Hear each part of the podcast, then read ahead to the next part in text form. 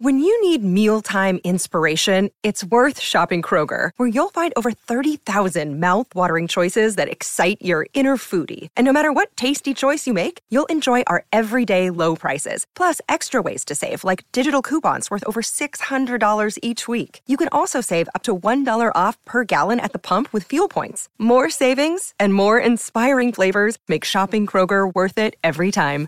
Kroger, fresh for everyone. Fuel restrictions apply. You're listening to the Chicago Audible Podcast, changing up the way Bears fans stay up to date on their favorite team since 2015. Now get ready. Because it's time to bear down.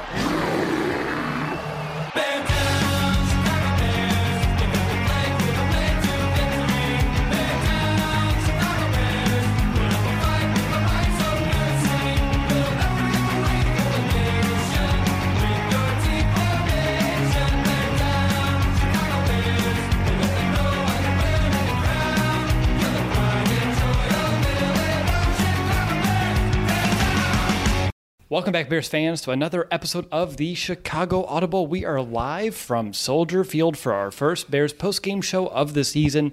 The Chicago Bears took down the Miami Dolphins by the final score of 20 to 13. And even though the final score doesn't matter, I believe it was fun to watch Justin Fields bring this team back from behind in his Chicago Bears debut. I'm Earl Soldwit. I'm joined right alongside my co-hosts Nicholas Moriano and Mason West. We're in uh, what a statistics room here at Soldier Field. There's some chatter going on in the hallway, and the press is to our left. But this is fun. This is new. This is cool. But like you said, Will, it's fun. Oh, yeah, this is just like really awesome to be here, and it just feels so official. But at the same time, it's it's pretty chill. Yeah, that's a good way to put it. We're kind of figuring it out on the fly. We had to wait until the press conferences were over. Uh, they were playing them over the PA system here. We thought we could have went live sooner. I'm glad we didn't though, because all the press kind of came back into the other room, and that would have been a little bit awkward to get kicked out halfway through our recording. But guys, it's time to jump into our first post game of the show of the year and begin our opening drive. And for our opening drive, we're going to kick it off with my first monster moment of the season. I have two. Uh, the first one, in terms of a momentous moment, that was with 12 11 left in the second quarter when Justin Fields enters the game for the first time ever as the Chicago Bears quarterback. Fans were on their feet, they were cheering. Uh, it was an awesome experience to be here in person. But the, maybe the best and my favorite play of the entire game was Jesse James' 30 yard touchdown with about four minutes left in the third quarter.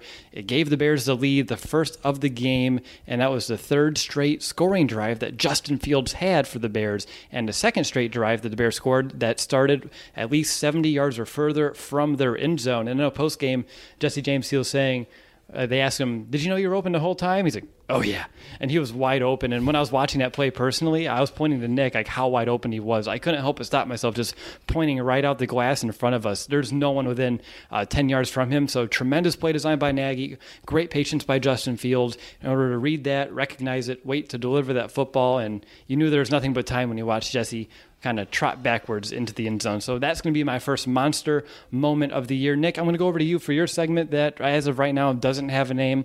Previously, the Moriano Minute. Previously, Nick's Knack or Knock. And right now, eh, it's a no name segment for Nick. Nick's no name segment. There we go. There we go. And it could be anything. And so, what I'll talk about is the, the Bears offensive line, where I thought it was going to be really the the unit that held the offense back. But when you look at the, you know, just looking the we're in the statistics room, looking at the stats, none were no sacks were given up for the Bears offensive line for Bears quarterbacks, and I think for the most part, you saw that hey, Andy Dalton had some time to throw. Justin Fields was able to stay in the pocket and look calm, cool, collective, and able to deliver some strikes. And obviously, there were times he escaped the pocket, but I thought the offensive line, despite missing a bunch of key guys, played better than I thought they were going to because I said, you know, in the preview podcast that hey, this is going to be the unit that you'll see that they're just not holding their end of the, the bargain. So I think they actually did a pretty decent job. I think so too. The fact that they gave up zero sacks for the entire day, uh, I think was a surprise for everybody watching this game. Let's go over to Mason uh, for another known name segment. Yet we need to talk about things a little bit more in advance, guys. But I want to say let's head over to the West Wing and uh, let's get the breakdown from Mr. Mason. So go ahead, take it away. I like it. You know, I would also add on to what Nick was saying. I, I think the game plan really was perfect here because it was a lot of quick passes. I would have liked to see them attack downfield just a little bit more, just because I you know want to see Justin Fields' arm. But not just that. In theory, Andy Dalton's currently QB one. How what is his deep ball going to look like? Now you know they didn't have all the weapons they wanted. Allen Robinson wasn't playing. Darnell Mooney was limited in snaps. Marquise Goodwin wasn't out there. So you were missing a lot of your main playmakers. You're not going to take a lot of chances on that. And that's totally understandable. But what we do need to focus on also is what we saw on defense. And on that defensive side, for those first couple series, looked really good. The amount of pressure that they were putting on the quarterback, you know, Tua didn't really look too comfortable. And, but at the same time, DBs could use a little bit of work. Some of those second tier wide receivers were running a little bit too open. They were, and we'll talk about the defense more in length in the third quarter of our show. Obviously, the Bears were without their two starting safeties. We'll love to get your input on how much of an impact that did have on some of that bend but don't break that the Bears did display with those starters and second stringers out there. But before we do, we have to talk about this Bears offense, which brings us to the second quarter of this postgame show. And guys, we got to start with the quarterbacks. Before we get to Justin Fields, let's talk about Andy Dalton. He finished 2 of 4, 18 yards. Uh, with that, you're only going to get a pass rating of 62.5. Nick, I want to go over to you first. Obviously, this was not the debut uh, that Andy Dalton needed. Uh, we talked about it in our preview show that with Justin Fields potentially having a big day, which he had, if Andy Dalton went out there and kind of struggled, that's just going to leave that door a little bit open for Fields to take over, and really for Bears fans in general, they're going to get just even a little bit more antsy to get Justin out there as the starter sooner rather than later. But just curious your take from Andy Dalton today. I know I have some notes here, but I want to go to you first. Yeah, I think for Andy Dalton, he didn't do anything to hurt himself in terms of you know the limited amount of snaps that he had. I think it was really the guys in whether it was a tight end Cole Kmet or even Darnell Mooney not creating enough separation on those third down passes where hey, Andy Dalton put the ball where it should have been, but yet there was just really good coverage from the Dolphins DBs throughout this entire game and preseason, and also obviously in the training camp practices that they had. So I think it wasn't really what Dalton didn't do. I think that you know in the limited series we weren't going to see much anyway, but it doesn't help if your guys are not creating separation. So it really wasn't to me like it was Dalton's fault. Obviously, seeing how Justin Fields played probably didn't make him feel you know, he'd feel good that Justin Fields had a good day, but still inside, I bet you that doesn't feel good as well. Yeah, I get what you mean. I, uh, with Dalton, he didn't have Marquise Goodwin. Uh, he didn't have Allen Robinson out there, so two of his top three wide receivers were on the sideline. And Miami was playing a lot of that press man, jamming at the line of scrimmage. And you said it. There was not a lot of separation, but Mason, I thought what I saw to Dalton that was maybe more evident once Justin took over was maybe he was rushing things a little bit in that pocket. It was clean, and he was maybe forcing some throws earlier in the progression than instead of hanging back and waiting for some windows to open up. Yeah, I couldn't agree more. You definitely saw that he took maybe the first read right away, or he took that quick dump off pass a little too often, versus Justin probably got to maybe that second or third read a couple of times. And we can't take away the fact, I mean, the mobility difference is evident. There were just so many times where Justin Fields, you know, he had the pressure right in his face, able to roll out to the side. Plus, they did seem to change the game plan a little bit, right? They moved the pocket for Justin Fields versus they said, hey, Andy, read, boom, boom, throw. But we did talk earlier too. There were a couple of plays that were looked pretty similar, especially these slant routes, and the ball placement was pretty much the same between Andy Dalton and Justin Fields. The problem was, as Nick had said, there just really wasn't separation. Whether that was the Dolphins DBs playing really well today, or just our tier two, three receivers not necessarily getting that gap that you need in order to make a play on a route as quick as a slant. Right. So that's really it. At least, does anyone else want to pitch in more of Andy Dalton, or can we just stop that and move over to Justin Fields? I'm ready to talk about Fields if you are uh, Andy wore a really boring shirt during the press conferences. We did talk about that too. Very good point. Let's talk about Justin Fields. So, Justin, he finished 14 to 20. That's 70% of his passes completed, one touchdown, and on the ground, he added five rushes for 33 yards and another score. Again, I mentioned in my monster moment, he orchestrated three straight scoring drives, one to end the half, which was a field goal. Uh, it was a 40 second drive, and then they were able to achieve that two for one special, scoring in that very first drive of the third quarter which, hey, going back to last year, that was a problem. So seeing that out of halftime uh, to me was another tremendous, uh, you know, sight here at Soldier Field. And I thought with Justin Fields, he just got better as the day went on. He looked more comfortable uh, with each and every rep. And I mentioned it with Andy Dalton, but Justin Fields just looked patient. He was able to work through his reads, go through that progression, and he never seemed rushed in the pocket. And something that we saw maybe out of Mitch, I don't want to talk about him at all really in this podcast, but just doing a comparison, is that sometimes Mitch would just bail and run.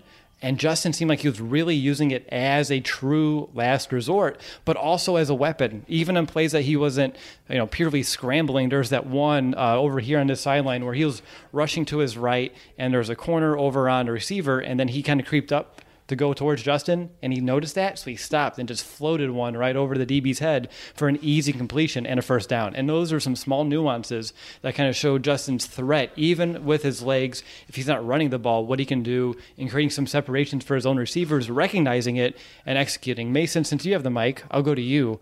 What are some of your high level observations from Justin Fields in his Bears debut? like you said, it was just the ability to get better. And one of the things that the Bears keep talking about with him is right, he won't make the same mistake twice, and he stacks practices, he stacks learning experiences, and he did that within a game. That's really hard to do, mm-hmm. right? And like you said, he runs to get open and he runs to make up throw. He doesn't run for the sake of running. And he runs 4 4 speed. We saw that on the scramble touchdown he had. He could have been doing that all day long, but he knows the smarter thing to do is to still stay behind that line of scrimmage and get it to his playmakers. Now, I'm going to be really interested to see what he can do when he's not just throwing to the Lacy's and Adams of the world. What can he do when he's throwing to the Allen Robinsons and Darnell Mooney's of the world?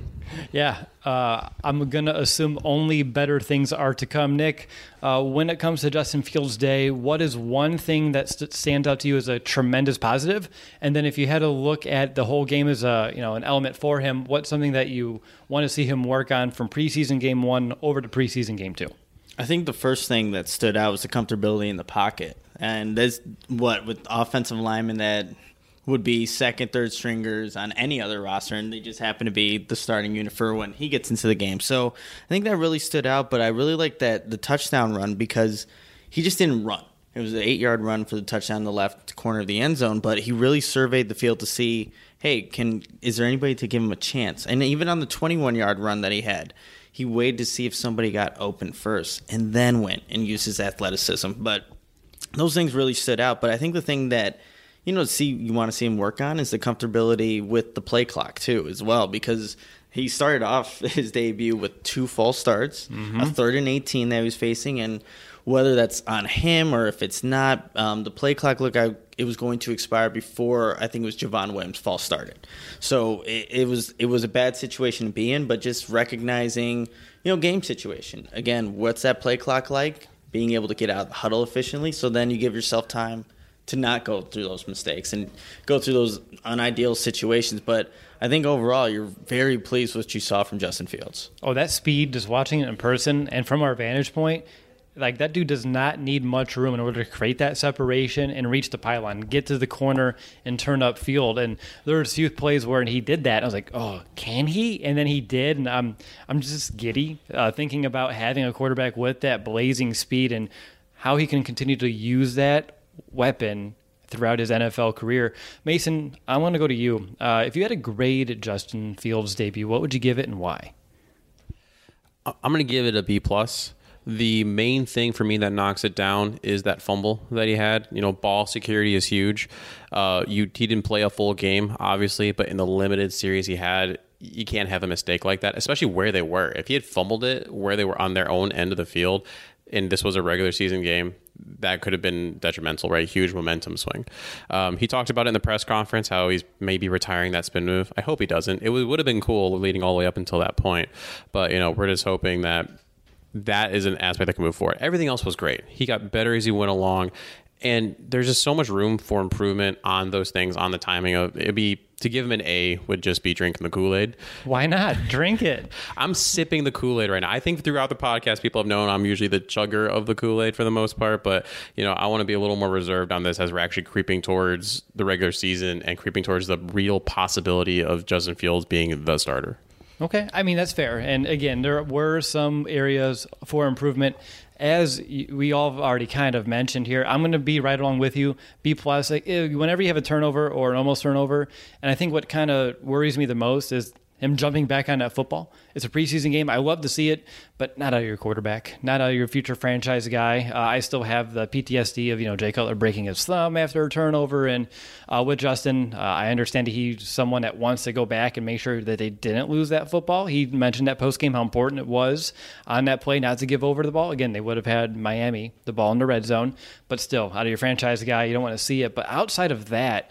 Uh, I talked about it in our preview show how I want to see Justin Fields get better uh, by drive, by play, by series, and it it happened, and that's awesome. Like you already had, had a little bit, Mason. I wanted to make sure uh, to reiterate just how tremendous that was to see uh, him and his progression, his ability to remain calm, and uh, what I love post game is how he was trying to keep his teammates calm. Like, hey guys, let's just go back to practice and kind of go back to that mindset. We scored on them all week. We can do it now, even though they they didn't score until the final seconds of the very first half. And him instilling confidence in his teammates, him inspiring his guys and keeping their heads in the game. Again, this is a preseason game, but the Bears were down 13-0, and Justin Fields had three straight scoring drives to give them that 17 to 13 lead, and that's what the final score was. So I think that should not be underestimated or undervalued at all. And I talked about his ability to bounce back. Uh, another evidence of that, I saw I said 14 of 20 today. I also did the math right before we went live. He was actually 12 of his final 14, which one of those incompletions being a drop. So he's a guy who started, I think, one for his first six and then turned things around on a dime. So I'm just very pleased with this day. So B plus.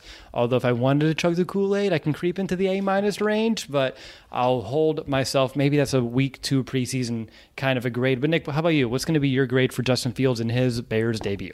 Not to go with much analysis, but I'm also going to go with the B plus as well. you saw a lot of good and hope that he can just improve upon that. And uh, again, like I said, with the pocket kind of stuff, but B plus for me for Justin Fields. All right, so we're going to talk about the Bears' running backs, wide receivers, offensive line, and any other bigger takeaways we have from this unit. But first, Nick, you have a message from our friends over at Manscaped. Oh, you know how these go. So, attention listeners from across the galaxy, all the way from Australia to Houston.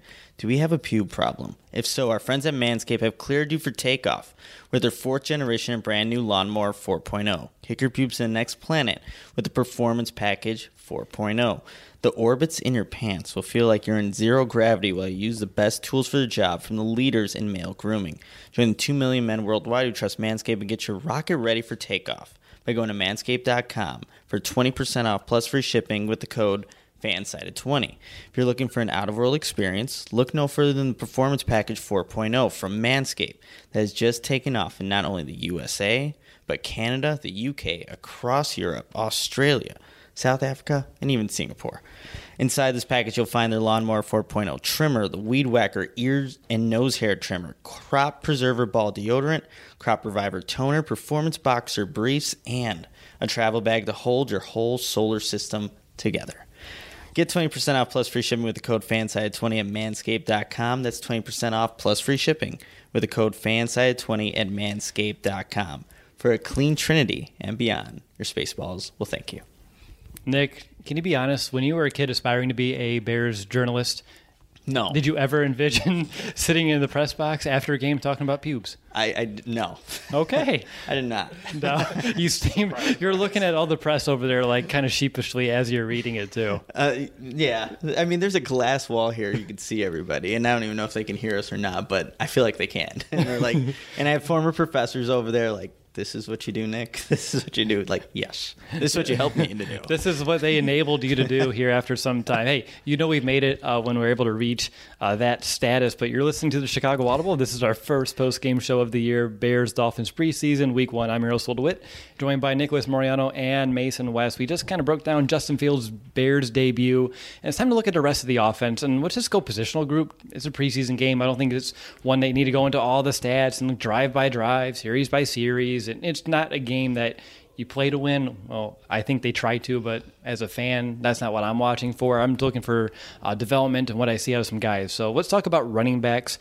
And let's go to Mason. Let's talk about Khalil Herbert. Uh, there's a few times I peeked over at you, and uh, I don't know that smirk continued to grow with each and every you know touch that Herbert got.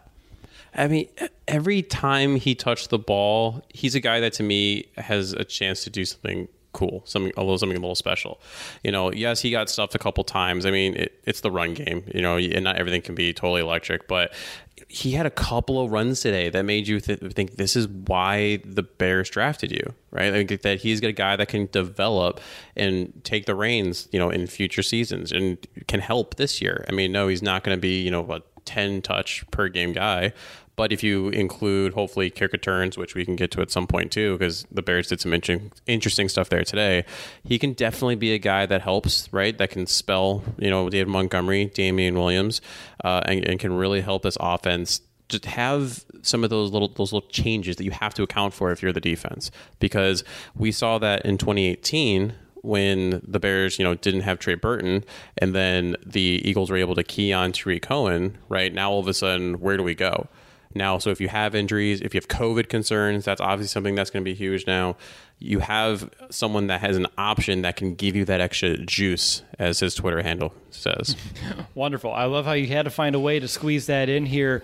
Uh, Herbert, six rushes, 38 yards, three catches on three targets, 11 more yards through the air, 49 total yards on the day. And I think my biggest takeaway from him uh, you said something special. I think his special attribute that I at least saw on display today was that toughness and that strength when he's running the football. Like he has some big legs and he's running through guys and he's able to kind of keep his balance fighting through contact. And I didn't see any like you know tremendous speed. I know he's fast, but I, to me, I think the ability that was on display was that power and having that to be a change up from like a Williams and a Montgomery, I think will have a good value here for the Bears this season. And that's why he got the looks he had today. And that's why he's already third on the Bears depth chart at running back. Nick, I'll go to you. Uh, you can chime in more on Herbert, or is there any other running back observations? And if you start off with Ryan Nall's run at the end of the game, I'm to be slightly disappointed. It wasn't a 69 yard run, so I won't even talk about that. Um, no, I think something just to keep note of David Montgomery did leave the game because of an injury. Um, I, was, I, don't think Matt Nagy said anything about that in his presser, and from what uh, some people were tweeting during the game is that he was fine on the sidelines. But just something to keep note of. Obviously, that's a very key component to this Bears offense, and just something to to keep note of. But Damien Williams also had very limited reps again today, so it was nice to see Khalil Herbert really show those that cutback ability because that's something that he's been known for, and I think that just works perfectly with this inside outside zone running scheme that the Bears do run here. Yeah, and even though Williams didn't have a lot of touches, the one that he did that didn't even count was that nice mm-hmm. run where he bounced it out to the outside, had the speed and the quickness to create that separation. I think that went for over 10 yards, but there's an Alex Bars holding call mm-hmm. that brought that back, and I don't think that holding call really created that play. I think obviously it took it away, but I think it was Williams who was able to kind of make that play happen following his blockers, and again, bouncing that play outside. It wasn't intended to go that far out, um, but just showing that burst and some of that wiggle, uh, as that's what we saw at camp. Saw here in preseason as he kind of continues to knock that rust off after missing last season, and I expect him to be a very special complimentary back to to David Montgomery, uh, either Mason or Nick. Anything else on running backs before we move on? Yeah, the only thing I would say, I was a little disappointed with uh, CJ Marable. Um, one that he didn't get as many carries, and one of the things that we did see, and I tweeted this out, he motioned in the backfield and had a false start, and then he got immediately pulled from the game. And you just can't make mistakes like that, right? If you're a rookie coming in trying to make a name for yourself, not just on this team, but hopefully some other teams, uh, you, you, can't do that. So hopefully, you know, against the Bills next next uh, game, he can get a couple more carries and he can make less of those mental errors. Yep, that's a really good point. If he's trying to make this team obviously it's already thin margins for him. Making a mistake, getting pulled, not going to ever give him any more chances uh, to kind of make his case. So moving on over to the wide receivers, it was a very quiet day for this unit. Uh, if your name wasn't, uh, who was it? Rodney Adams. Rodney Adams had four catches, at least by the time that Justin Fields went out and all other Bears wide receivers at that time combined for four additional catches uh, one from Byrd, one from Lacy, one from Ridley, and one from Justin Hardy. Nick, why?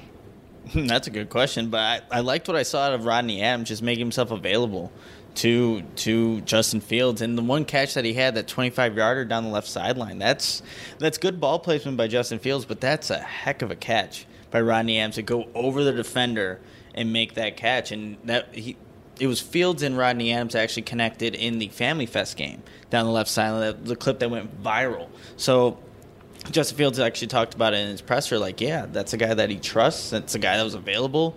Also had a nice key play that you talked about earlier, Will, where Justin Fields kind of sucked into the defender. Rodney Adams was the recipient of that pass. So, yeah, he he was one of those guys that capitalized on these moments, these these preseason games that you know are obviously very important to those guys fighting for those spots. So I liked what I saw from him, though. Yeah, for sure. I saw here in the chat from King Carl uh, saying it's a live pack podcast, which we can communicate more with the chat. I agree with you. Uh, with the recording software that I have right here on my computer where we're streaming, I don't have any chat popping up right now um, at home during my normal setup. I do. Um, but right now, I'm not seeing too much, and there's a little bit of a lag over here on this side, and we're trying to make sure that we're getting this done. I appreciate that. Would love to communicate more. Just letting you know kind of why, uh, at least right now, when I'm looking here at the camera, I don't see any chat. Uh, let's go over to Mason though. What did you see from the wide receivers? Good, bad, or ugly? There were a couple times actually that Nick and I looked at each other when seeing some of the plays go go out, and it was like, why is the play design the way that it is? There were a couple times where you know, understandable, you're trying to have Justin Fields roll out, you know, condense the field, everything, but then you only have three routes that are all just you know maybe short, intermediate, and deep level. But then the Dolphins only have to play half the field too there were a couple of times where you had a little bit more max protection, and there were truly two routes and then one maybe dump that you had to like a tight end or a running back in the flat. So they were not exotic looks, right? The route trees were pretty simple today overall. I think that's going to play into it, but that just means you do have to win your one-on-one battles. And you know, apparently, you know, when you have guys like Chris Lacy, Hardy, they're not winning their one-on-one battles. Uh, there were a couple of times that I know I noticed Jon'Vea Johnson was actually running open deep, and he was missed by Justin Fields. So you know that's that's a knock there. Um, at the end of the day, you know, first preseason game, it really just ends up boiling down to skill versus skill a lot of times. And the Dolphins have a deep defense. We saw that today. Uh, there's some guys that they have in their second, third level that could be, might be starters somewhere else too. So I uh, got to give the Dolphins credit where credit is due. Yeah, without a doubt, there over Mason. Uh, real quick, are you surprised as I am that we did not see as much Dazz Newsome, at least as I thought we would? It was crazy. We were sitting there and it's like, have we seen Dazz? And at that moment, he was trotting off the field. And I think that was the first time that I noticed, and I think maybe you did too, that he was actually in the game. Um, there's he's probably behind in the playbook still. You know, obviously he was out for a while with that collarbone. Um, they're probably still trying to monitor his reps. While yes, that collarbone is healed, that does not mean that he is fully in game condition at this point, and that the muscles around that shoulder area on that side are really ready to fully protect that collarbone at this point. So we really got to wait and see, or Nick can see at training camp this next week what that's going to look like in terms of his reps and then what he'll do in the Bills game. Really good stuff there, Mason. Real quickly, an offensive line, Nick you mentioned it in your opening segment uh, that you were pleased to see uh, the play from the offensive line. Were there any standouts, or was it more just of a team effort here today? I think it was just a team effort because you had a bunch of guys coming in and staying in for significant reps. Like Elijah Wilkinson was playing a large majority of this game, not just with the first teamers and Andy Dalton for the limited reps, but for as long as Justin Fields was out there. I'm pretty sure Elijah Wilkinson at left tackle was playing for a majority of that time. Maybe just mm-hmm. not the last drive, but yeah, I think it was a collective effort to you know not allow these Dolphins pass rushers to hit home on any of those sacks. Yes, mm-hmm. Fields did have to escape the pocket a couple of times and use that use his legs to avoid that, but. I think for what the Bears had going into this game in terms of just availability from the offensive line, they did better than I was expecting for yeah, sure. The pocket was cleaner than I thought it would be coming in, and even when Fields had to use his legs, I thought his time to throw before he bailed the pocket was something that wasn't at an acceptable level especially given the fact that we're down as many offensive linemen uh, as we are. A plus would be Alex Bars is able to play after getting injured earlier this week in practice. Uh, but let's talk about some of that breaking news real quick. Uh, as soon as that Bears game ended, uh, news came through that the Bears did sign Jason Peters, uh, a 39 year old. Uh, I think he's been in the league for about 18, 19 years, and he's a nine time Pro Bowler. So this guy's been around. Obviously, he hasn't been signed previously to this point, this free season, uh, free agency period, or at least now this preseason.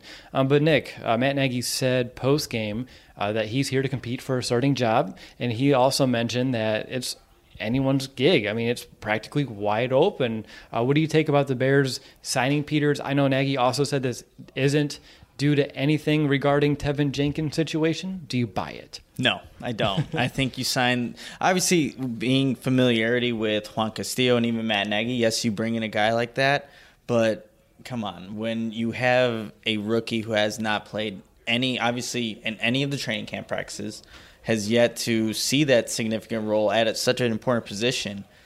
I don't buy that it doesn't have anything to do with Teven Jenkins and where he's at physically. So I think that's what the move was meant to do early on. Maybe later in the season you'll see what happens, and you got to see still see how how Peters is, you know, holding up physically. Obviously, not being signed by anybody, that could be indication of where he's at. But I think it does have to do with where Teven Jenkins is currently at.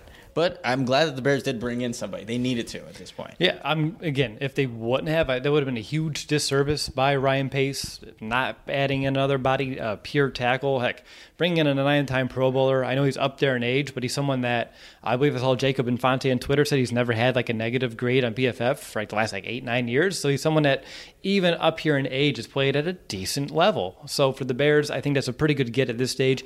Mason, is there anything you want to add at this point? No, there's not really a ton to add there. You know, but we were joking that they finished this game up and said, "Dang, we need some help on that offensive line." Because no, it wasn't. It wasn't necessarily like uh, Andy Dalton or Justin Fields or Nick Foles, for that matter, were running for their lives or anything like that.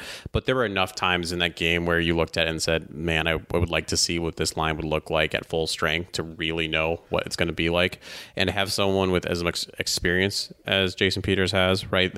We, we Nick already said he knows Juan Castillo. He he knows Matt Nagy.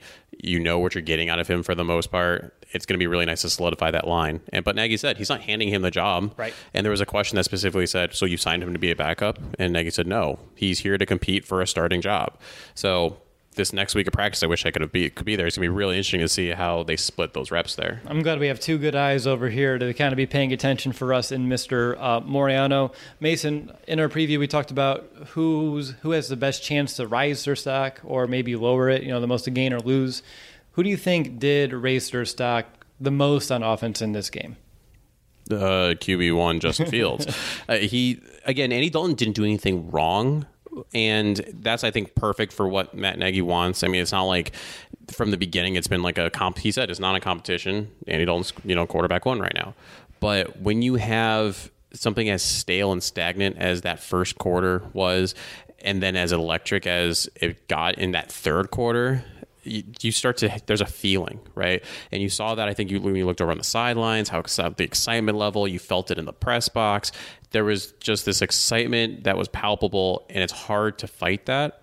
And i think that that's something that matt nagy needs for his team and that's something that is he is, is going to get shoved in his face right? It's just something that he's going to have to accept. All right, Mason going with QB1, also probably using the word palpable for the first time ever uh, on our podcast. I don't think I've ever used it. I don't think Nick has either. So adding more to our vernacular here, Mason. Good stuff. Uh, let's go over to Nick, man. Uh, who do you think stock rose the most? Or if you want to do an opposite, you can do who stock uh, stock dropped the most. That's a tough one. I mean, I, I think the clear favorite for Rose was Justin Fields and how he played. But if someone someone's stock was lower due to this game, it has to be one of the wide receivers. Just not just maybe the collective group of those backups not showing up other than Rodney Adams because you didn't see anything on Chris Lacy. Jon'Vea Johnson also muffed a punt for a little bit and recovered it himself. So maybe I would go with Jon'Vea Johnson, who had so much hype going mm-hmm. into this and then doesn't really do anything in this first preseason game, but obviously has two more to kind of correct, you know, right the ship a little bit. But I'll, I'll go with Jon'Vea Johnson for, for now, and we'll see what he does in these next practices and then in the next preseason game. I'm going to make Mason happy, and I'll go with an alternate because to Justin Fields, it's quite obvious. I think Khalil Herbert raised the stock a little bit here today, uh, both with the Bears coaches as well as fans. Because uh, for most fans, this is the first time they got to see a little bit of Khalil Herbert. And he got some decent cheers out there uh, for the runs that he, he was able to put together. And he did display a few of those, like we said, uh, the strength, the ability to find those cutback lanes and just turn up field. And again, for someone that was already third in the depth chart and finding ways to be productive against the twos, uh, for someone who was drafted as late as he was, I think this is a good find from the Bears. And uh, showing it on a game day compared to a practice, I think it's only going to solidify uh, Matt Nagy's belief in him, in him, and will earn him some of those rotational reps once he gets to the regular season sooner, rather than if he did struggle a little bit here uh, this afternoon. Nick, any final thoughts on offense before we move on to defense? I'm looking forward to seeing what the offense can do if they actually ever get some offensive linemen back and healthy in the starting unit. I want to see if that maybe allows Matt Nagy to maybe drop some of those deeper plays for Andy Dalton, who's very you know stagnant in the pocket, just in this game at least. But I think that would allow to open up things to see a little bit more out of him than we saw this quick game stuff that happened in the what the six to eight reps or snaps that happened in this game. Yeah, you're right. Uh, how about you, Mason? Any final thoughts on O? No, really, the only thing I would say is I, I, just want the coaches to open up the playbook a little bit. Obviously, you don't want to give away too much heading into the regular season, but it's going to be hard as people watching from the outside to really know what this offense is going to be capable of if it's as simple as it is currently. All right. Uh, my final thought I'm just so damn happy Justin Fields is a Chicago Bear. All right, moving on to the third quarter of our post game show. Let's talk about the Chicago Bears defense. Sean Desai's first ever game as Bears defensive coordinator. I know it's preseason, but this is a good stepping stone for him too to kind of get some, you know, his feet wet a little bit, uh, getting adjusted to that game flow, being that Bears DC, uh, DC that play caller. Uh, this Bears defense at the end of this game had eight PBUs, seven tackles for a loss three sacks and two takeaways. Mason, what did you see out of the defense today from just a general standpoint with Sean Desai compared to, let's say, a Chuck Pagano of last season? There was definitely a difference in the energy level, right? You just saw that from the first snap to the last snap, all everyone that was on that defense was playing at this high intensity.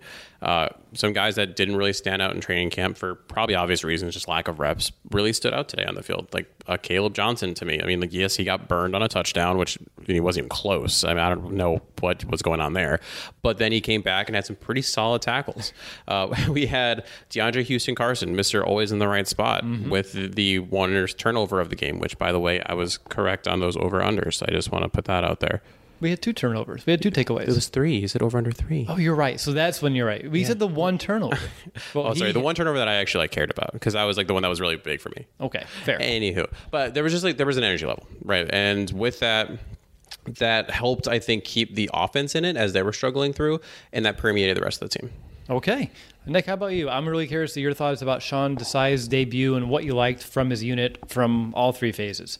Well, I'll start with the first phase. I thought you saw just some of the guys in the secondary pretty active in, in the run game. You saw my guy Deon Bush really active, especially in the goal line period after the big play that Ogletree gave up to Gesicki on that you know 50 yard reception. So you saw it was Jaylon Johnson was in the backfield, then Deon Bush was back there, and they make a goal line stand there. So, and being Sean Desai being a former safeties coach you're seeing that those guys are being more involved. Now imagine when Eddie Jackson, Sean Gipson, the stars are in there. I would think he wants to get those guys obviously more involved in just the overall defense. So that was one thing I noted. Another thing, I guess maybe to kind of also play devil's advocate here, like containment on the edges too a little bit for what you saw like mm. in the mm. second second team unit, third team, especially with like a Trevis Gipson. That's something that needs to be improved. But I think to to what Mason was saying, energy, but also this level of activity from the back end of the defense, which I think it was kind of sporadic at times when Chuck Pagano was here, and that's why Eddie Jackson kind of fell off. But now envision him being there, what Deon Bush was kind of doing, and also what Jaylon Johnson was doing as a corner. That should get you excited about all 11 guys being a part of this defense and not just maybe the front seven making all the tackles. Secondary can get in there too. Secondary was getting active in the run support. Uh, that's definitely a lot of pluses that I have over here on my screen for my notes. And uh, seeing that, I think, just is going to show Bears fans. I mean, this is only preseason, and the secondary is not afraid to get their nose dirty. Just wait till the games matter. Come week one, how aggressive this whole team will be, and if they can continue to play like that with the front seven being as strong. There's no Roquan today. There's no Danny Trevathan today. With the front seven being as strong as we expect it to be, maybe we're looking at a run defense that gets back into the top 10, top five uh, when we get to the regular season. Um, but, Nick, I want to go right back to you because I'm looking at my notes and I have your guy on the very tip top of my list, and that's Angelo Blackson, who had himself a pretty strong debut too here in Chicago. Yeah, he was getting you know into the Dolphins' backfield, just causing he was living there. yeah, he was living there, and whoever's at quarterback Blackson was was wreaking havoc. Maybe not hitting home every time, but really just disrupting the, what the Dolphins wanted to do. And I think that's so encouraging to see. We know Mario Edwards is going to be out the first two games, so you need guys this free agent acquisition to show up, and he definitely did in this preseason game. I would say, like even in the joint practices, it was pretty quiet for Blackson, but when it came game time, you know, he showed up. And so that's really encouraging just because he's going to be a part of this rotation and seeing that he was able to make the most out of his opportunities in this game, but obviously it's going to translate to the regular season. That's encouraging, but Angelo Blackson, I mean, I know we'll get to MVPs later, but he's he's like a high contender because of how he played and how consistent he was. Yeah, I mean, he was living in the backfield, uh, as you said, and I felt like, like he said, the light switch went on because at the one practice I was at, didn't see too much out of him.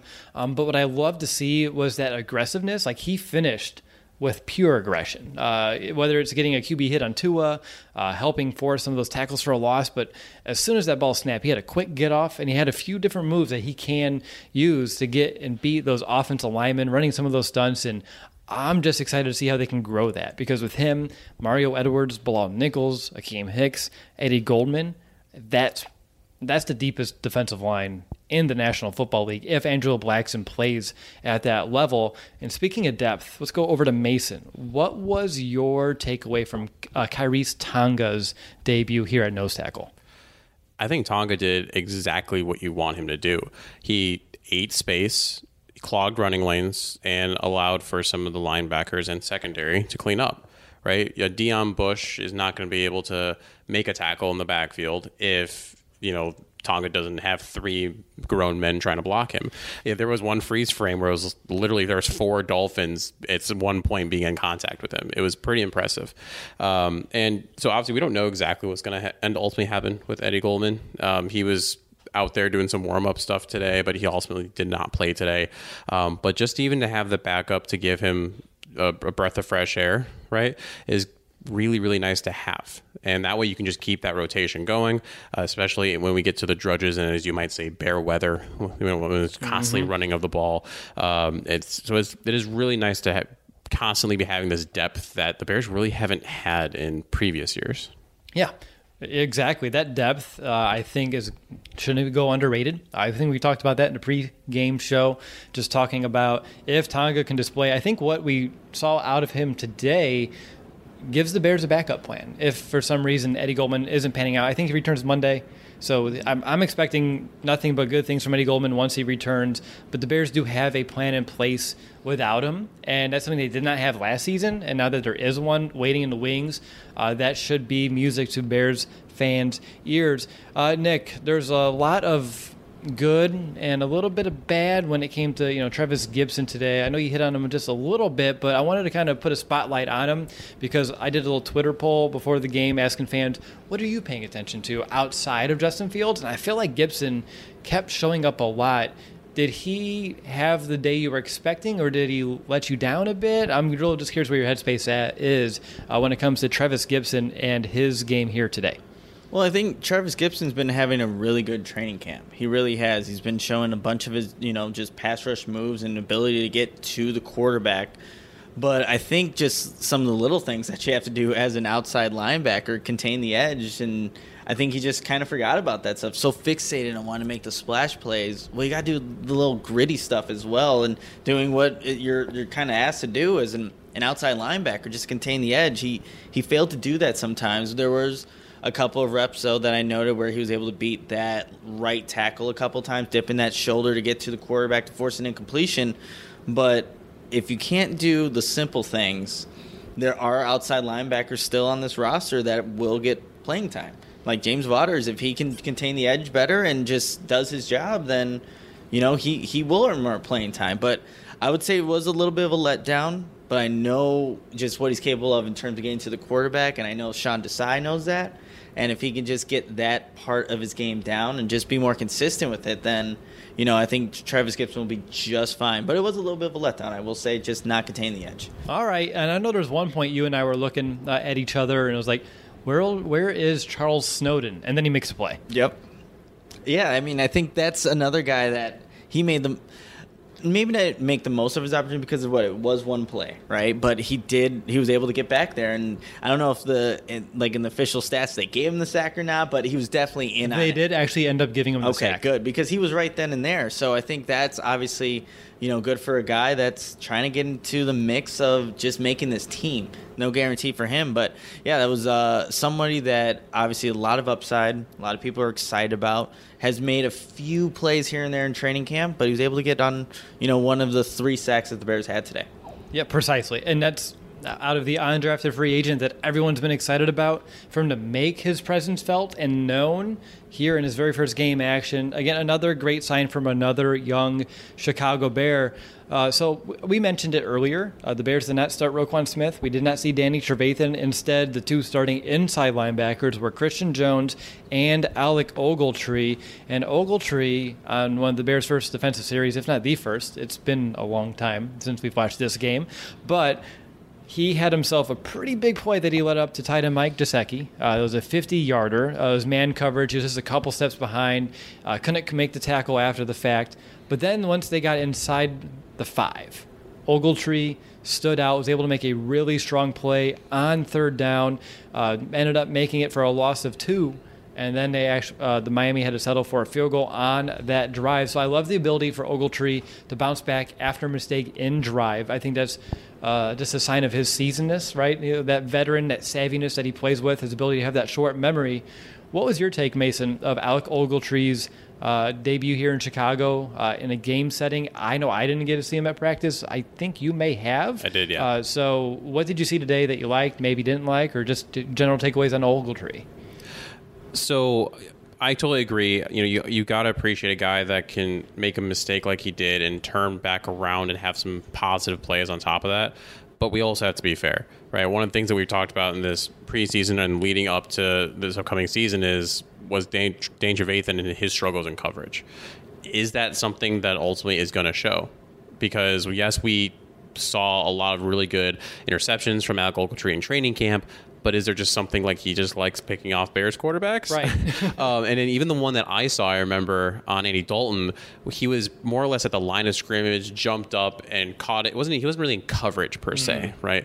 Uh, and so when you have these athletic tight ends like a Gesicki, and you have to play a pretty athletic one in Hockenson twice a year, right? We got Irv Smith now with the Vikings. That's another pretty athletic tight end. Um, I don't know if Robert Tonyan really counts as that athletic. I mean, big Bobby Tonyan, but you see, you do see a lot of that. And so, is he going to be able to cover those guys when need be? Now, at the end of the day, that may not be his job because, in theory, that's more of a Roquan Smith thing. So, but versus today, he probably had to do it a little bit more with Christian Jones being his compatriot. So, we're going to have to wait and see as they get a little bit closer to full strength what that's going to look like. All right. So I'm trying to think. Do you want to say anything on Iggy there, Nick? I know you said he felt you felt pretty safe about his job. You thought it was uh, Josh Woods that may be more in trouble with the, with the presence or the emergence of an Alec Ogletree. But after watching today's game, do you still feel the same way? He had a really bad holding penalty there, Will. So I think, you know, when you look at Joel and what he provides to his team, that's that's a question mark in itself. Like, what is it that he does well, or does he obviously provides that special teams aspect, but coverage wise, and that was Gesicki too, who is a pretty good tight end. Had the holding call. He did have a nice play where he made a tackle in the backfield and started to crawl on the ground. And then I think it was all of us were like, "Hey, you shouldn't do that now. That's a, that's a little much." Like, but and so he had, you know, obviously a bad play, one good play, and consistency, man. If you don't have that, and Matt Nagy talked about that with Riley Ridley, that definitely applies for Joel Iyiegbuniwe, who's fighting for, I think, a spot too. I think he was on the first team special teams unit in terms of, uh, you know, punt. Mm-hmm. Which and- makes sense. Yeah, so I think that's why if you're looking for people who are on the bubble, or if they're there, maybe that's a good indication where the the coaching staff sees them. But yeah, play like that, the holding on, I, I believe it was third down too. So it obviously doesn't bode well for his favor. Now, my other question for you, Nick. Uh, I didn't see a list of Bears inactives before this game, but was Desmond Trufant on that list? I didn't see him out there in the field today. Ooh, no, I didn't see him at all either because Kindle Vildor played a, you know, not even with it was a first team and then also for a little bit with you know that that second team hybrid unit. So I didn't see that he was inactive, but who knows what that can mean, honestly. Uh, Exactly, because we talked about it in our preview. how long does it take until Desmond Trufant gets to play? And I feel like him not playing is not helping his chances of making this team. He's not a starter on the depth chart. Kindle Vildor didn't do anything that made me feel like he needs to be bumped down or anything of that nature. So Desmond Trufant being missing in action here today, huh? MIA. We played the Dolphins. Sorry, I had to do it once. to. I had to. Uh, it's again, maybe this is a sign where maybe Drew uh, Trufant isn't going to be a Chicago Bear come week one. We'll see how the rest of the practice and preseason looks. But I was just a little bit surprised. Maybe that's who takes Peters. Uh, Peters takes that spot because they have to open up a spot. They do, yeah. So I'm, yeah, that was interesting though that he didn't even see the field. One, I'm pretty sure he didn't. I didn't see two one. No, so I I don't know what could have happened, but that's maybe for uh next or they'll be back at practice not tomorrow, but um. Well, I'm forgetting the day. It's Monday. Monday? Yeah, Monday. it's been a long because day. they're playing Saturday. It's like Sunday. I know. now, It so- feels like a Sunday. So Monday's practice, we'll see what ends up happening with Desmond Trufant in that corner situation. Uh, while I have you, Nick, is there any other thoughts you have just about the rotation that the Bears had at corner? I saw Marquis Christian playing nickel after Duke Shelley, Duke Shelley getting bumped to outside. Uh, just general takeaways on what that could mean or what you at least saw out of it. You know, the Duke Shelley situation I think was a little interesting because obviously he started with the first team unit as a nickel corner, got bounced outside as the right cornerback. So I think the Bears are still trying to get a feel for him as well. I think they feel okay with him at nickel. But gosh, you just want to see that versatility because he does kind of provide that. He did that last year when he had to fill in, being an outside and also that nickelback corner. But I think there's still obviously that competition, uh, at, it, obviously in the slot there. But you just want to be able to provide that versatility, and Duke Shelley can do that. He gave up a few smaller receptions, but he also had a good, nice PBU along this right sideline towards um, the end zone here. So Duke Shelley, I think, just showing his versatility, but I think the Bears are still trying to figure it out with him. Mason, over to you. Any takeaways from the secondary from a personnel standpoint? Any players that stood out to you uh, as they're making their case to make this Bears roster? overall, I think for me that this is one of the more disappointing units of the day. Uh, when it came to the starters right away, especially I think it was the second drive when Tua started to really put some things together. I mean, you had guys like Isaiah Ford and Javon Holland really making some solid plays. And they were burning in theories of who should people who should be starters, right? Um, it was on Duke Shelley, who might be one of the starting slot. It was on uh, Kindle Vildor, things of that nature. So I really want to see that tighten up a little bit. And then even on some of the secondary guys of the secondary, uh, Xavier and Crawford came in and did okay, but did what didn't wow you. But you know, also did, didn't necessarily make you feel terrible about it.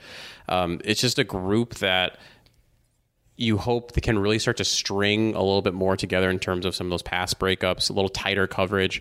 Um, I've said this before on the podcast. One of the things that bugged me the most uh, with Kyle Fuller was how far he played off, um, and I really was hoping that that might be something that was more of taught to him and would change now that you have Sean Desai in here um, and really press a little bit more so that your pass rushers can hit home a little bit easier.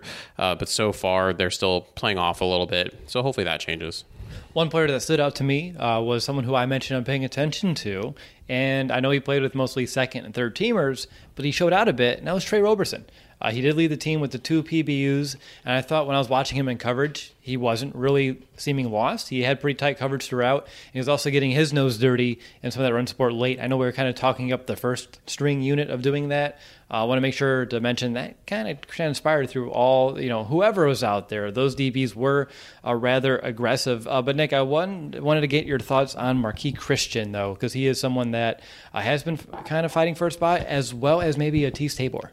Yeah, so he was in on that fumble that happened right in towards the middle of the field. I think I think they credit it to LaCale London or London, I believe, number sixty on the Bears, a linebacker. But Marquis Christian was in perfect position to make the tackle on that play, and that's exactly what he has to do because yeah, throughout training camp he was at the nickel position. I've seen him at safety. Like Teez Tabor, guys that are kind of a little bit more versatile, like they are literally DB on the roster for a reason because you can kind of put them wherever um, you see fit. So making a play like or just being in on a play like that, coaches recognize those kind of things. Can you create those turnovers, get in the and one thing that we talked about, Will, like afterwards, they put in the the turn. Oh no, that was the DeAndre Houston Carson interception. If they put in the the turnover bucket, I don't know if they went to the bucket as well after that one. I wasn't paying attention, so that'll be definitely next time during game days how that defense kind of responds after they get those turnovers. Yeah, because it's preseason. You didn't see some of those bigger celebrations that we saw, like the 2018 season. I would feel kind of embarrassed if they did those during a preseason, bit, to yeah. be honest. Um, but still, I'm sure they used the bucket if they brought it. Uh, hopefully, they didn't forget about it uh, like we did up here uh, in the booth. But Mason, let's go to you first. Uh, any big lessons or any final takeaways on defense? And also, while you're at it, uh, one player that stock either went up or down, in your opinion? So, big takeaway on the defense is that secondary is still unfinished. And that could be just because of some injuries, right? We didn't have Eddie Jackson, didn't have Desha- Deshaun Gibson in there. Um, and while it seems like we're getting towards knowing who the starting corners are going to be, it's still up in the air. Because again, the Dolphins didn't have their main three receivers in you know Allen Hurns, in uh, Wilson, and then also in DeVante Parker. So that's that's a little concerning. In terms of stock up, stock down. Um, can you go? I would say Alec Ogletree for me, stock went down a little bit, honestly. Um, it wasn't like he did anything abhorrently bad, and he really stood out on that goal line stand. But I really, if you're going to be that third linebacker and probably not give as much on special teams, um, even though he said he would absolutely do special teams, no problem. Like in one of the last interviews he did, you really need to be able to stand out as that as that main linebacker. In terms of stock up, I really like Teez Tabor.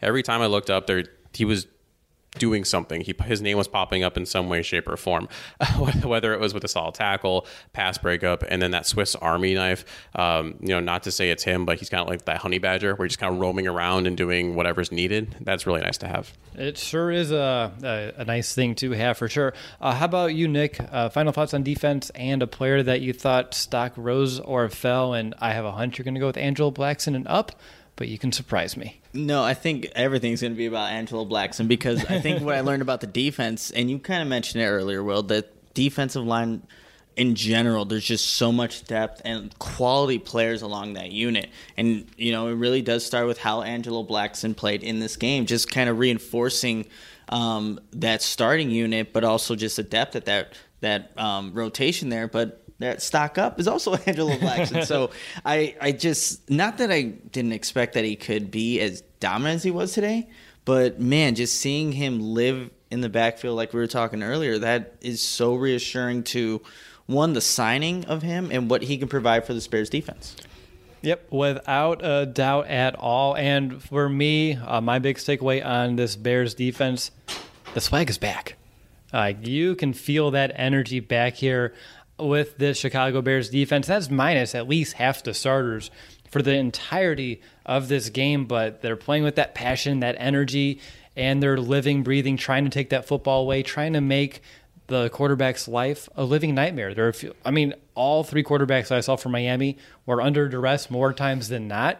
Now, obviously, Tua was able to kind of evade the pressure and make that Bears defense pay a little bit more uh, with some lapses in coverage. Um, but still, there was pressure all day long, and I think what we saw is that pressure even though you'll give up some points, the Bears did some bending. They didn't do a lot of breaking, but turnovers will follow, and so will some really good plays. So that was my biggest takeaway. Um, in terms of player whose stock went up or down, it's hard to really pick another one out of the ones that you guys mentioned. I thought everyone played as I really expected. Uh, I'll say Ogletree's went up a bit for his ability to overcome, even though I'm still a little disappointed uh, in that play that he gave up over to Mike uh, Gesicki. Moving into the fourth quarter of our show, let's talk about Bears special teams. Nick, are we going to start with a positive or a negative?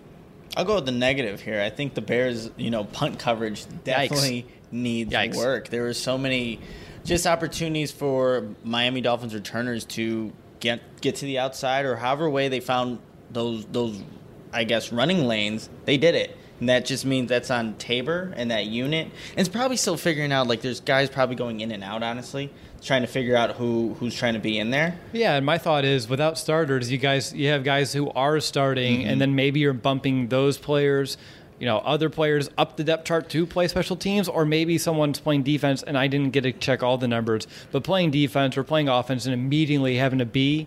uh, If they're punting, we're looking at punt coverage. So some offensive guys would have to have done that, and maybe they're a little gassed, or you're just throwing different guys out there and just seeing what kind of sticks. I would assume that's something that gets cleaned up, but if that's the punt coverage that we see, when at one point they were averaging over 24 yards given up per punt on a return, and the shortest one they allowed was like 21 yards, that kind of field position, I don't think you can win many games having that flip that many times. Yeah, that's obviously a problem. So we'll see how that trend, or if not, kind of continues throughout this preseason. But I think maybe it will get solidified once you get permanent guys that you know are going to be on this team to really fill those roles. Okay, let's go to Mason for a positive. What's the positive that you saw from Bears special teams today? The Bears have two good kickers. Yeah. Um, and there's a couple of different ways you can look at that. You can either say, hey, let's try to hide Brian Johnson and get him to the practice squad so you have injury slash COVID insurance. Um, you can also say, hey, let's try to make Brian Johnson look like, you know, the next Robbie Gould, and you try to flip him. Uh, and, you know, Nick and I were talking, uh, I believe it was two years ago, right, that the Ravens traded Kaare Vedvik, who is that punter and kicker, to the Vikings for a fifth round pick. Now, it didn't work out well for Vedvik. He got cut, I'm pretty sure, that same season. Um, but at the end of the day, I mean, kicker is still an important part of this league. You need to have a consistent kicker. Cairo hit the kicks he needed to kick, and they looked good from our vantage point. Couldn't see exactly, you know, where they were in terms of the uprights, but yeah, when you have that kind of pliability with those, that positioning, it's really nice because you can then be the one that either again takes in some maybe some draft picks or is ready to go if heaven forbid something happened to your primary kicker. Yeah, uh, both Bears kickers today were perfect. Uh, and as Nick, you mentioned throughout camp, Johnson has been pretty darn good as well, right alongside Cairo Santos. Uh, for me on special teams, I thought it was really weird watching uh, Jordan Lucas return punts and kicks. Uh, a, uh, this age of his career, I don't know if he he's someone that I don't think has a lot of experience doing it, um, but at least they're giving him a crack. But seeing a number 23, Mason, I don't know about you, but for me, that was strange watching return punts and kicks. It was a weird middle where I couldn't figure out is that Devin Hester, is that Kyle Fuller, or oh wait, shoot, that's Jordan Lucas. Oh, okay. Yeah. Yeah, exactly. But outside that, you guys hit on everything I needed to on special teams. Uh, so let's move on to uh, MVBs. I'm curious to think about, uh, uh, hear about who your MVP is. Uh, unless Nick, are you going to go with Angelo Blackson? Or are you going to just do it? Or are you going to go with the try and true obvious choice here today? I think we're gonna have a you know just a sweep here of who we think the MVP should be. It has to be Justin Fields. The three straight scoring drives, the plays that he was able to make by himself in terms of his legs and the throws that he made. And I, obviously, these games don't count really in terms of the win loss column and what they can mean. But still, because when when Justin Fields went into the game, the Bears actually had a chance offensively. And yes, it's going against second, third stringers, whatever it may be, but he led the team to those scoring drives. The team won because of Justin Fields and the plays he was going to make. So MVP has to be Fields. Right, second and third team. But as we talked about earlier, the Dolphins secondary is pretty deep. They were giving that Bears starting unit uh, some problems, and even throughout uh, some of the early portions once Justin took over, some of those adjustments they made, his ability to remain calm. That's why Justin's going to be my MVP. Uh, I think he hit everything that we needed to for him in a debut. Uh, you saw him overcome. Uh, it wasn't all pretty, and we are talking about it during the game. Mitch's debut was very pretty throughout the whole thing, and that was very misleading. So for Justin to actually have some struggles and overcome them, I think is the biggest sign that you can take from a positive standpoint that we possibly could uh, after one game uh, from our first round draft pick rookie quarterback. But Mason, how about you? You going to just make this unanimous today? I think you have to. I mean, we, we kind of talked about right where there wasn't like a huge running game today. There wasn't a lot being done by the receivers. The defense was there. They, they did what they needed to do. Um, but the one that really got the electricity flowing was Justin Fields. Now, like you said, Mitch had a pretty good preseason game when he first started, and then the rest of the preseason didn't go that well. What's the story going to be for Justin Fields? Is he going to now be able to, as we said before, stack multiple practices and games together and keep that progression going forward? Again, I, I keep saying it. He's shown me nothing but the fact that he will do exactly what you just said, Mason. And, sir, while you have the mic, uh, let's jump into your two minute warning. So, this is where we have about two minutes to wrap up our thoughts on this game before we close out the show. So, Mason, what's going to be your first two minute warning of the season? First two minute warning of the season. First off, huge shout out to Chicago Bears staff. I was running late today because I had to like treat physical therapy patients this morning, and they were amazing getting me to where I needed to get to, uh, and basically just shepherded me there. So first off, thank you, Bears staff. You're awesome. Um, but in terms of, it's just exciting for the, what the Bears are doing, right? Um, I haven't been this excited for a Bears team in a long time. You know, there was a little bit of that when Mitch was a rookie where I was like, ooh, where is this going to go? But this is really, it's a different feeling, right? There's a different vibe. Um, and you see that on Bears Twitter. You, we, we felt that in the press box. We had a gentleman below us who would not stop banging on the wall, no matter probably how hard we tried in terms of getting him to stop. So um, it's an exciting time to be a Bears fan. It really is. Nick, how about you? What's going to be your two minute warning? So I'm just curious to see how these bottom end guys that are continuing to fight for roster spots, what they do for the rest of the preseason. But I think it was a good, good game to see where some of the guys are currently at. What the Bears still have question marks at. I think the secondary still can figure it out between Vildor and Shelley, just given how how long they played today. So still wondering what how that's going to play out. But seeing what Justin Fields was able to do in terms of comfortability in the pocket, like that is a great it was great to see in this preseason game one, and you saw that in training camp practices. So everything's just kind of carrying over. So I'm really curious to see how he continues to develop, you know, that part of his game, but also, you know, just his awareness of the game situation that he's going to be in, you know, in any given game. So just seeing how he progresses that area, and also like just wanting to see the starting offense continue to hopefully get some guys back. Allen Robinson didn't play. Goodwin didn't play. Will be a part of that mix. Offensive line obviously is missing some guys. So seeing that unit kind of continue to develop and get key guys back will be you know good to see moving forward. But it was a good start for today. It didn't start off well for Justin Fields for the Bears offense. They had what no first downs with three minutes going into the you know the end of the second quarter. So they were able to pick it up though in that second half usually an area where the Bears have routinely struggled in regular season games as of the last couple years. So I'm looking forward to see those certain areas kind of still look to get better, but also looking at key players that are trying to make this roster. Yeah, after halftime, back to back touchdown drives. Don't think we could have said that out of any single game last season. Nope. No.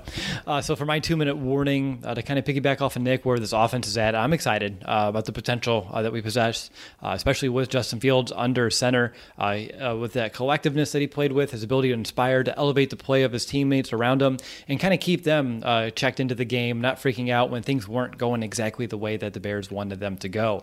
on top of that, I'm excited to see what Matt Nagy can do with him under center. that one play to Jesse James was just a thing of beauty to watch up here from the press box to completely open up, uh, completely fooled that defense, and it was the easiest throw and catch I think I've ever seen from a Chicago Bears quarterback to a tight end in history. Uh, that beats Cutler to Olsen, uh, meets uh, beats what Orton to Desmond Clark. I've never seen anything like that before. There was there was that one. Uh, what was that against the Buccaneers where Mitch threw it to Trey Burton and Trey Burton like stumbled, falling backwards in the end zone. I'm going to watch the all 22 because I still feel like Jesse James is more open uh, than you can put like a 15 yard radius circle around Jesse James and there's no one near him. Maybe it was the same for Burton. Maybe we'll, we'll check on it. I'd have to podcast. double check that. I appreciate you keeping me in line though and making sure that I'm not forgetting uh, some of these plays. But to get back to where I'm uh, going for my uh, two minute warning here, I think we saw some good things from players that we're expecting to, uh, like a Khalil Herbert, like a Trevis Gipson, even though things weren't always pretty for these guys. I believe they did show some of that promise, some of that poise. And as we continue to go through the preseason, uh, just seeing how some of these battles continue to unfold, no one won a job today. I don't think anyone lost a job today. It's still anybody's game. And now you're throwing in a veteran and Jason Peters in the mix for the offensive line. So things get really interesting here in Chicago uh, with a couple more preseason games left. And we'll find out how it all shakes out soon. But I think for this being the first preseason game, I think it checked all the boxes that I wanted it to, and then some. So, real quick before we sign off, I just want a letter grade for the game, how you thought it went, because we gave confidence meters heading in. What kind of grade would you give this game in just terms of how it played out? Mason? So I think my confidence meter was around like a 6.2 or something of that nature. Um, the play of Justin Fields is really what would bump that up for me. So I would say, as a team as a whole, I'm right like right around a B. Okay. Um, for the most part, uh, because he was electric. Right. There were a couple of really great plays. The Jesse James play, uh, one of them in particular. Like I obviously I'm a big Herbert fan, so seeing what he brought to the table and the defense not breaking. I don't love the bend but don't break, but it's better than the alternative. So with all of that being said, and still the struggles, there's uncertainty in the secondary, uncertainty across that offensive line. That's where I land on a B. All right, Nick, how about you, real quick? You know, I think I'll give this a B plus. The offense didn't have any turnovers, Right. Not, and the defense was able to create two of themselves. Mm-hmm. They were they led in the the sack category as well. You saw what you wanted to see out of Justin Fields, even though it didn't, like I said, it didn't start the way you wanted to.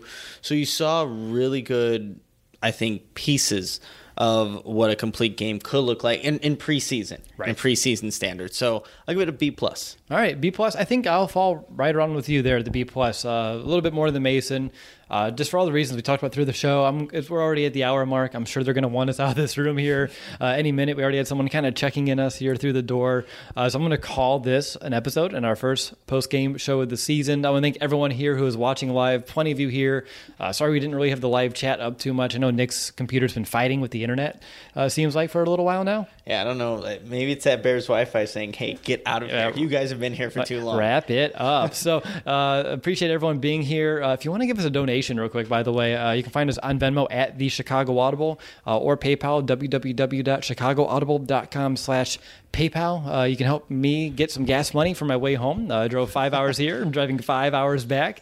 Buy me some dinner. I'm going to be hungry on the drive. I'm sure Nick's hungry and Mason is here as well. Just a thought. Uh, just wanted to throw it out there. But if you haven't yet, rate and review our show over on Apple Podcasts. Uh, those really do go a long way, helping us find more sponsorships and reach uh, more Bears fans like you and like us. Again, the Bears beat the Miami Dolphins by the final score of 17 to 13 on the back of Justin Fields, who orchestrated three straight scoring drives between the end of the second quarter and into the third quarter.